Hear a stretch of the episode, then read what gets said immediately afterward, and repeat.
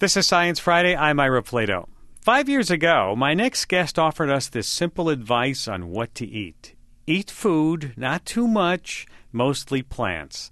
The man behind that advice is Michael Pollan, writing in his book In Defense of Food, an Eater's Manifesto. Now that Pollan's told us what to eat, he's taken us to the next logical step how to cook it. His new book is Cooked A Natural History of Transformation, a tour of time tested techniques for preparing food inside and outside the kitchen, from smoking a roast over wood coals to slowly simmering that Sunday ragu, baking sourdough bread, even, even making your own pickles. A lot of pickling and fermentation in that book. We're going to get into that in our talk with him. And, and you know, what you learn from this book is you're not just feeding yourself with all that home cooked fare. He says there are hundreds of species of bacteria living in your guts.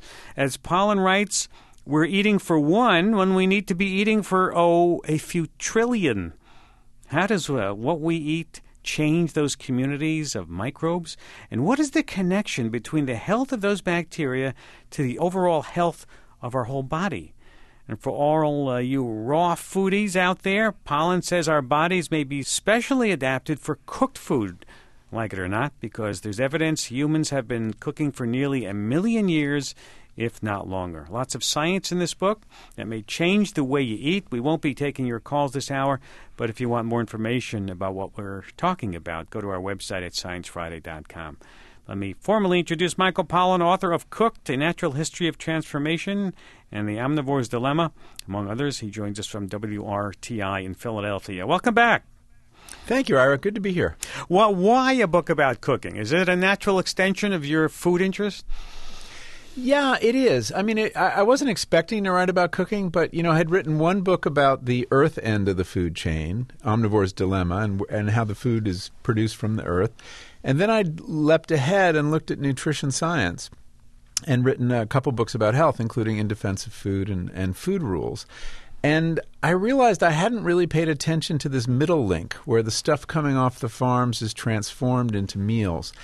And the more I learned about the whole food chain, the more influential I realized that middle step was. Because what happens on the farm is directly influenced by the way we're eating. If we're eating mm. industrially, if we're letting large corporations, fast food chains cook our food, we're going to have a, a, a, huge industrialized monoculture agriculture because big likes to buy from big. So I realized, wow, how we cook or whether we cook has a huge bearing on what kind of agriculture we're going to have. You know, and you, and you could have subtitled your book Back to the Future because a lot of what you talk about in your book is going back to old ways of, of preparing food.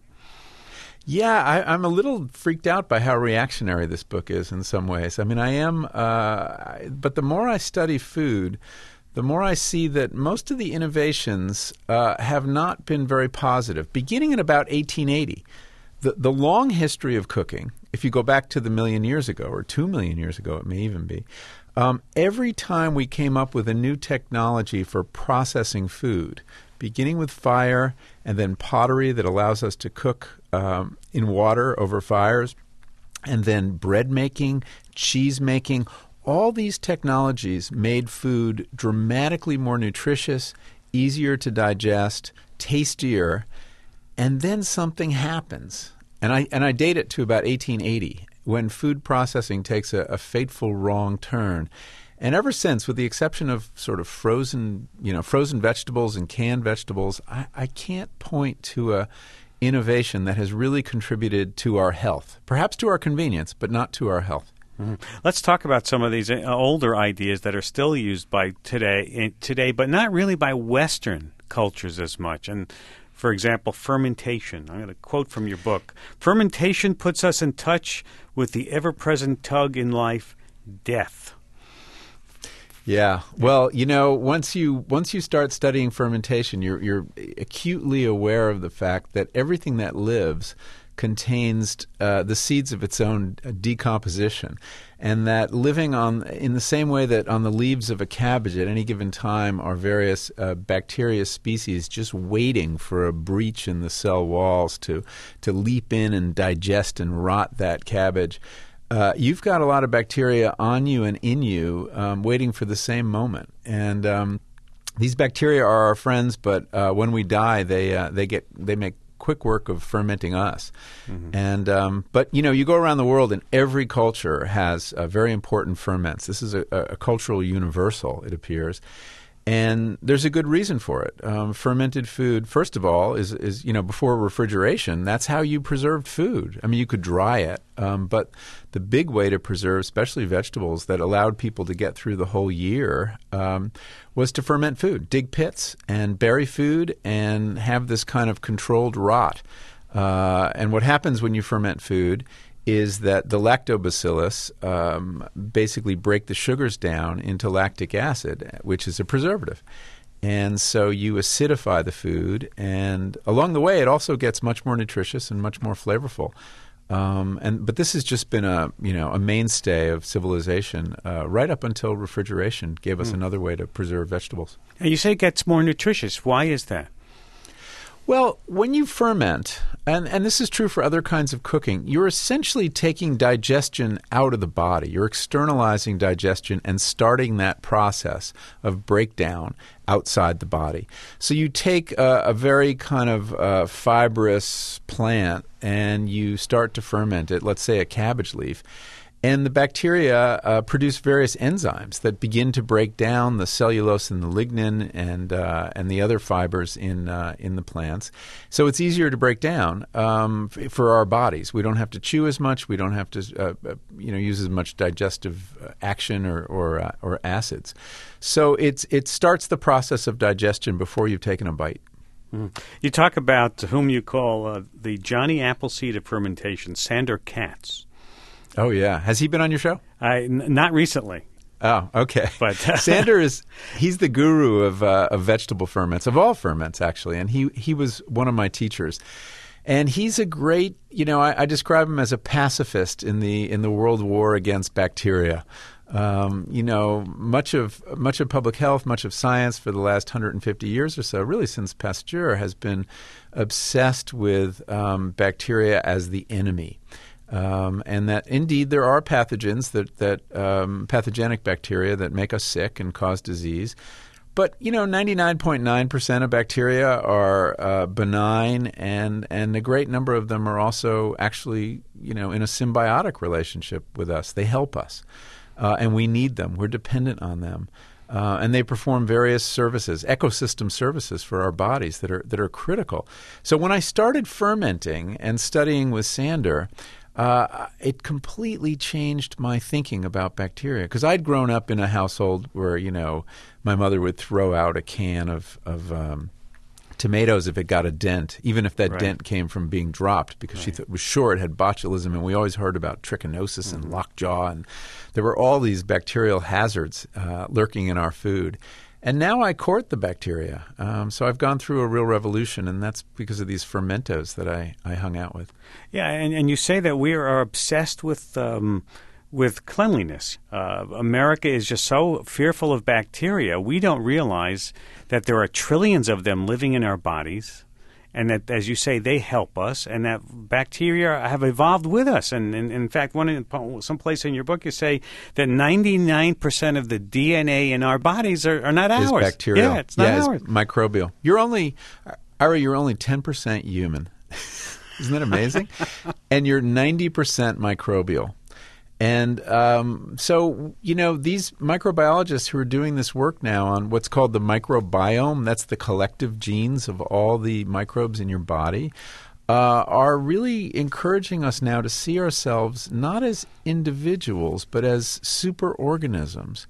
You know, we're kind of like a coral reef. Um, there's a great many other species occupying us, sharing our bodies, and uh, we need them, and we need to look out for them. And one of the hallmarks of the Western diet, as you alluded to in your intro, is that it's been designed to very effectively feed us, the 10%, with these.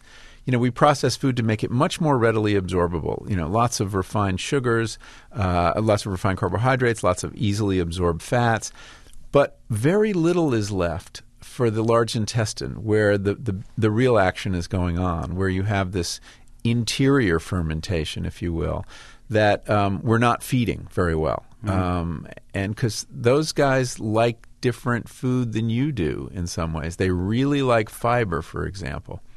Um, they love plants. They love a variety of fiber too. That's a, that's a uh, a real mistake of I think what what we're doing now. We're kind of supplementing everything with fiber, but we're only putting in one or two different kinds of fiber. And every every different microbe is probably likes to chomp on a different kind. Hmm. I wanted to talk about a couple of new studies that just came out suggesting that red meat and, and eggs might contribute to heart disease risk, not because of the usual suspects like cholesterol, because of how the microbes in our guts digest steak and eggs. Yeah, fascinating work. Um, basically, there are, if you eat a lot of meat or a lot of eggs, you have cultivated a population of certain types of bacteria. And in fact, they haven't even identified exactly which they are that metabolize uh, or basically ferment those foodstuffs. And one of the byproducts of that fermentation are compounds that have been linked with heart disease in both cases. Um, why this should be, we don't really understand. Um, many of the byproducts of this fermentation are very good for you.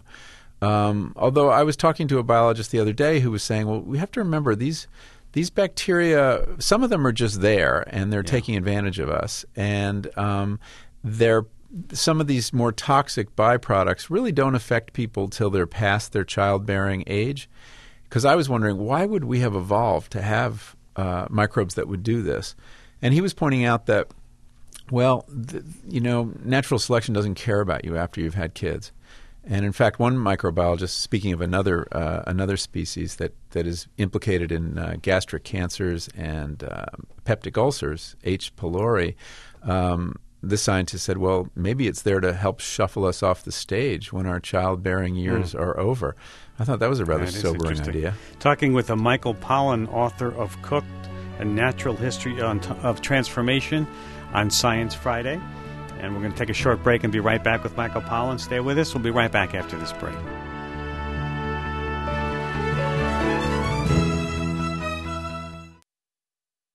This is Science Friday. I'm Ira Flatow. And we're back with Michael Pollan, author of The Omnivore's Dilemma and his new book, Cooked A Natural History of Transformation. Uh, and one of the most fascinating parts, uh, as, and as you know, Michael, from listening to Science Friday, we we we love to talk about the biome and the bacteria in the guts and everything that that help us. And is the realization, and you talk about the, this in your book, that this is like uh, to me it's like the undiscovered world under the ocean we know so little about the what's under mm-hmm. the water we know so little about what's inside our guts and how that might be responsible for the for us being healthy well, you know, we've only just acquired the tools to peer into it. Um, it's only recently that we have powerful enough sequencing machines that you can take a sample of, um, of feces or um, the sweat on your hands or the saliva in your mouth and sequence everything. Um, and this is really only is we've only had this for about ten years, the ability to do this, um, and we've also haven't had though the intellectual tools. Um, mm. And and in that case, it was bringing the the concepts of ecology to the gut and and these bio, uh, these bacteria, and realizing that there is a system and that it's all working together in a certain way, and that the ecosystem has a dynamic to it. And for example, once it's organized, and it, it doesn't happen until you're about three years old, it resists invasion. Uh, and that's a very important ecosystem service uh, mm-hmm. of the gut. Is that when you when you uh, ingest a pathogen, uh, the community, your your community, works very hard to keep that pathogen from getting into your bloodstream or otherwise, uh, you know, hanging out too long. Um, so it is a it, it is a whole new world, and it's we're just at the beginning. And the kind of excitement I found talking to these microbiologists, and they're not just microbiologists, by the way, they're ecologists, microbial ecologists now working in this area, chemists who look at these byproducts of these bugs. Um, you know, you can feel Nobel prizes in the air. There's that that crackle of excitement that I mean, you know this from interviewing a lot of scientists when they're on the trail of really big discoveries. And in this case, they're very big discoveries about human health that are probably not too far away. This is not something they're they're teaching in medical school. You know, they hardly started at teaching medical students about eating correctly. Right. You know, I, I can't imagine they're talking about how keeping your gut healthy is going to make you healthier. Or lead to good health. Not yet. And not yet. And one of the things that uh, I was very curious about is okay, well, now that we know that this community is very important to our health. What can we do to garden it? You know, how can we cultivate it and make it more healthy? And a lot of the scientists I interview aren't ready to make recommendations. Mm-hmm. And, and, they're very concerned not to overpromise the way the human genome scientists were promising all sorts of cures that right. somehow haven't yet materialized. So they're very cautious. But if you ask them what they've changed in their own life, it's very interesting to hear the kinds of uh, changes they've made in their diet and uh, in their attitude toward things like sanitation. Mm. Many of them talk about, well, I make a point to encourage my kid to play outside as much as possible and play in the dirt. Um, expose them, expose them to bacteria. Just lighten up a little bit in, on the hygiene routine. Um, many of them will say that they're eating many, uh, much less processed food. Right. And I asked them why that is, and I figured it was all about the uh, the lack of fiber in processed food, and that's part of it. Um, but the other is they're very concerned about common food additives that may not that have never been tested for their impact on the microbes. Mm-hmm. They've only been tested on their impact on the ten percent. Yeah, uh, and in fact, they they're worried about uh, some of those chemicals, um, and they're you know these guys are really into eating whole grains and a variety of whole grains. Um, so there are things we can do to start feeding um, the microbiome, and and an important one is fermented foods. Let's talk about that. that. yeah, tell us tell us what uh, because you have a very interesting experience that you it didn't go well for you at the beginning when you started experimenting yourself fermenting foods. Yeah, I made a batch of sauerkraut that had a slight uh, overtone of septic, uh, septic tank. I hate it when that happens. Certain, yeah. At a, at a certain point, and uh, I think I'd fermented a little bit too warm, and I opened it up at one point. I was like, "Whew, this is bad," and I was about to toss it, but before I did, I wrote to Sandor and uh, Sandor Katz, and I said, "Should I? Is, am I on the wrong track here?" And he said, give it another week. He's so relaxed. I mean, as someone who loves bacteria is likely to be very relaxed about this stuff. And he said, sometimes, you know, there's a succession going on, an ecological succession in a sauerkraut or a kimchi or a pickle. And one one variety of microbe is kind of proliferating for a little while, poisoning the atmosphere with whatever its byproducts are, acidifying it progressively, and then another one takes over. And he said, "You're in the middle of this, and there may be an enterococcus, uh, you know, a, a, basically an intestinal uh, microbe that had gotten in there and is is proliferating now, but." It'll be succeeded by something else. So I waited another two weeks, and it was fine. And that stench had gone away, and uh, the climax species of the fermentation ecosystem, which is a, a, a, Lactobacillus plantarum, and you find this in pickles and kimchi and everything. It's the acid-loving oak of the of the system, and uh, it had finally dominated and stabilized the situation. And I had a very nice sauerkraut. Uh, except that I then got mold in it, um, so, and it got mushy, um, and that was another argument for keeping it cool. So it's a it's an interesting kind of cooking um, because you can't control everything. As mm-hmm. as one cheesemaker said, this is nature imperfectly mastered. Um, the yeah. best you can do is kind of guide it uh, down this pathway or that, but you can't call all the shots in a fermentation. So, so fermentation is basically cooking without the heat. Exactly. It is. It is cooking food without any heat whatsoever. And what a miracle that you can do that. I mean, I don't know that people realize just how simple it is, but if you simply dice up a cabbage, salt it, then mix the salt around by hand and bruise the leaves as much as you can, um, the bacteria lurking on those leaves will get right to work. The salt will draw the liquid out of the leaves, creating your own brine, and then you put it in a crock. And within 24 hours, it will be bubbling, and you will hear uh, these uh, bubbles of carbon dioxide, which is one of the byproducts of the bacteria. And they will just, their populations will bloom and they'll get to work on this transformation. Uh, mm-hmm. It's one of the most magic of, of all the transformations I learned. Uh, talking with Michael Pollan author of Cooked: A Natural History of Transformation. A really you you always write fascinating books, but I, as someone who likes to cook myself, I found this even more fascinating. And and as someone who loves cheese of all mm-hmm. kinds, mm-hmm. your chapter on the the PhD cheese nun. In, in yeah, the, Sister Noella. She was. Ter- tell us about her a little bit. Well, she's an amazing character. She is a, a nun, uh, and she's in a Benedictine abbey in Connecticut, in Bethlehem, Connecticut. And she learned a few years ago. They had cows there, and they they were trying to figure out what to do with the milk. And a um, a cheesemaker from France came over and, and, taught them how to make a very traditional French Saint Nectaire. It's called from the Auvergne. And um, she is making it according to a traditional recipe that would give conniptions to the FDA or any local public health authority. And the reason for that is she makes it in a wooden barrel with a wooden um, a spoon or ladle to, to, to stir it. Now, you cannot sterilize wood. Um, and in fact, the instructions for this cheese are, and talk about learning to love bacteria. The instructions for washing it out is just rinse it with a little water, no soap, no no attempt to disinfect. The public health department tried to close her down. She appealed to uh, the Mother Superior uh, and she um, got permission to go to the University of Connecticut and become a microbiologist, get her PhD, so that she could defend her cheese making on scientific grounds, which she did as follows. This was a, she set up this brilliant experiment. Most cheese today, all cheese except for hers, I would guess, and maybe in parts of Europe, are made in stainless steel, which is we think of as the ultimate in hygienic technology, right? Because you can really sterilize it.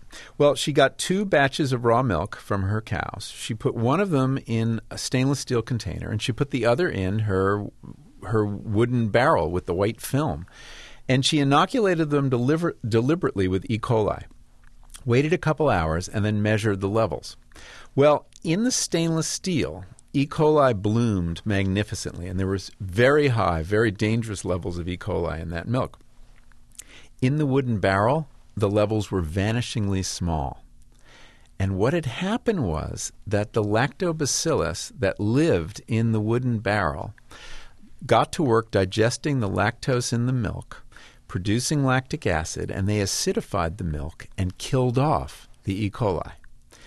So you realize these traditional peasant cheesemakers in France had been practicing a kind of folk microbiology without even knowing it. Um, strictly through trial and error, they had found a system that defended itself against pathogens. Um, and uh, and with this experiment, which she did for the health inspector, they backed off, and she continues to make cheese, or her her um, the other nuns do. She doesn't actually do it. And she's done such such damage to the carpal tunnels in her wrist from making cheese all these years that other people are making it.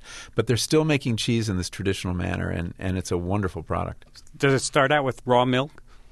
Yes, she she and she feels strongly about that. A lot of cheesemakers do. Um, raw milk because it has so much bacteria in it, has a lot more flavor too. Uh, every kind of bacteria in raw milk is producing an enzyme that's that is itself breaking down products in the milk and, and creating flavor. So mm-hmm. most cheesemakers will tell you that raw milk cheese, mm-hmm. uh, even though a certain risk is attached to it, um, produces a lot more flavorful uh, cheese. Talking with Michael Pollan, author of Cooked. Uh, just a few minutes to go, Michael, but I want to make sure you talk about how you make bread because the way you get your starter dough going is different than I'm sure 99% of, of cooks do.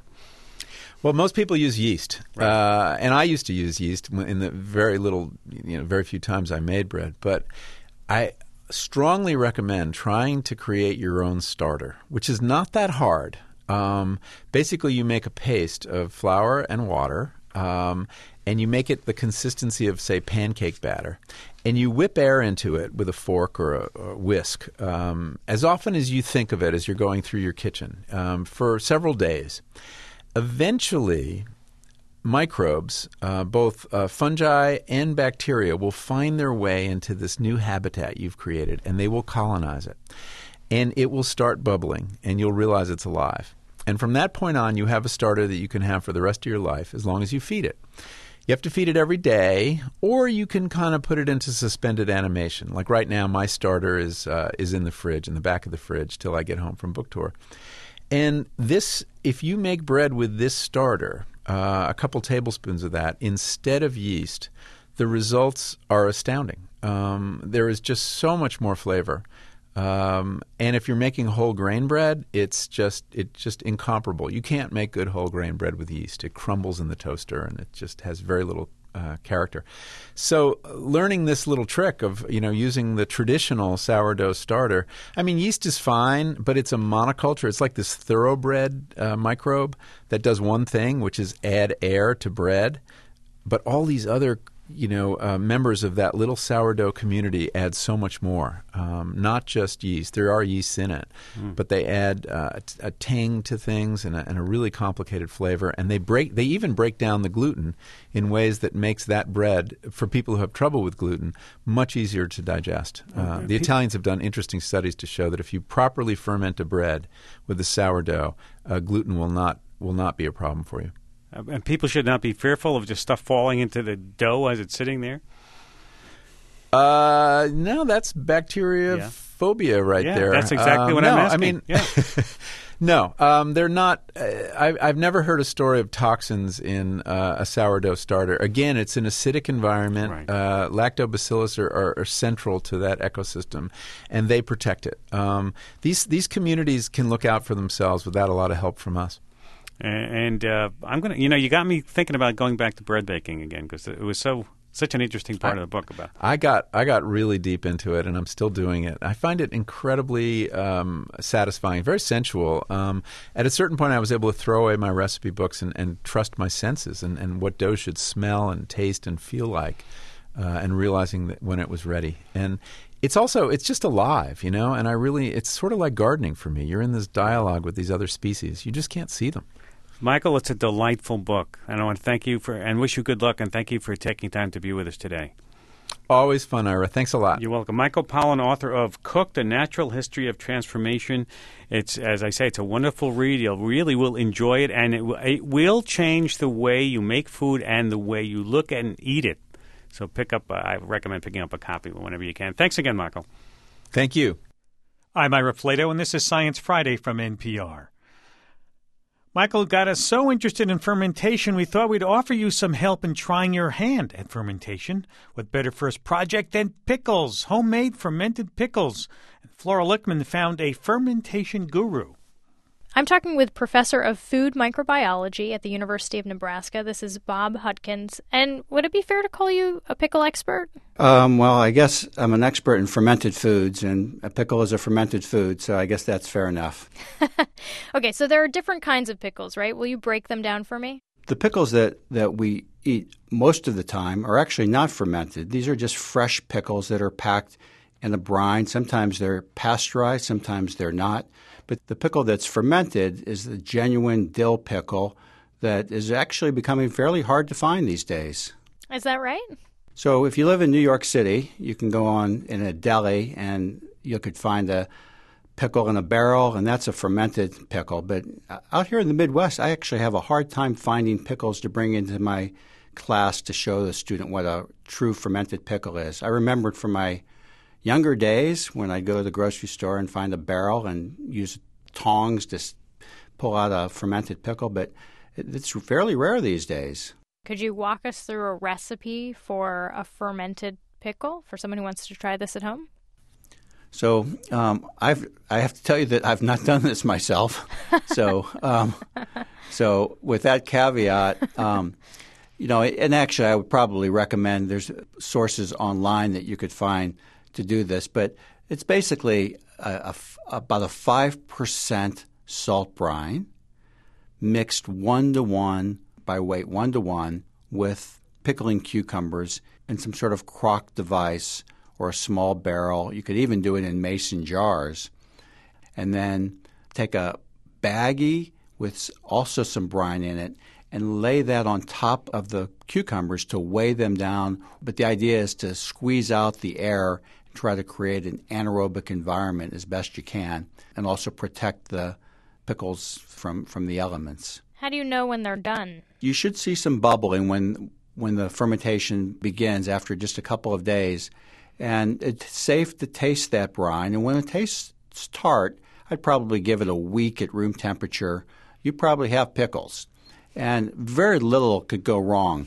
Um, there's little opportunity for any kind of pathogen to grow in this kind of brine. In fact, I'm not aware of any adverse effect by making these pickles at home, provided that you haven't improperly canned them, that would be a different story. And uh, a week of fermentation, you have pickles. Sounds easy.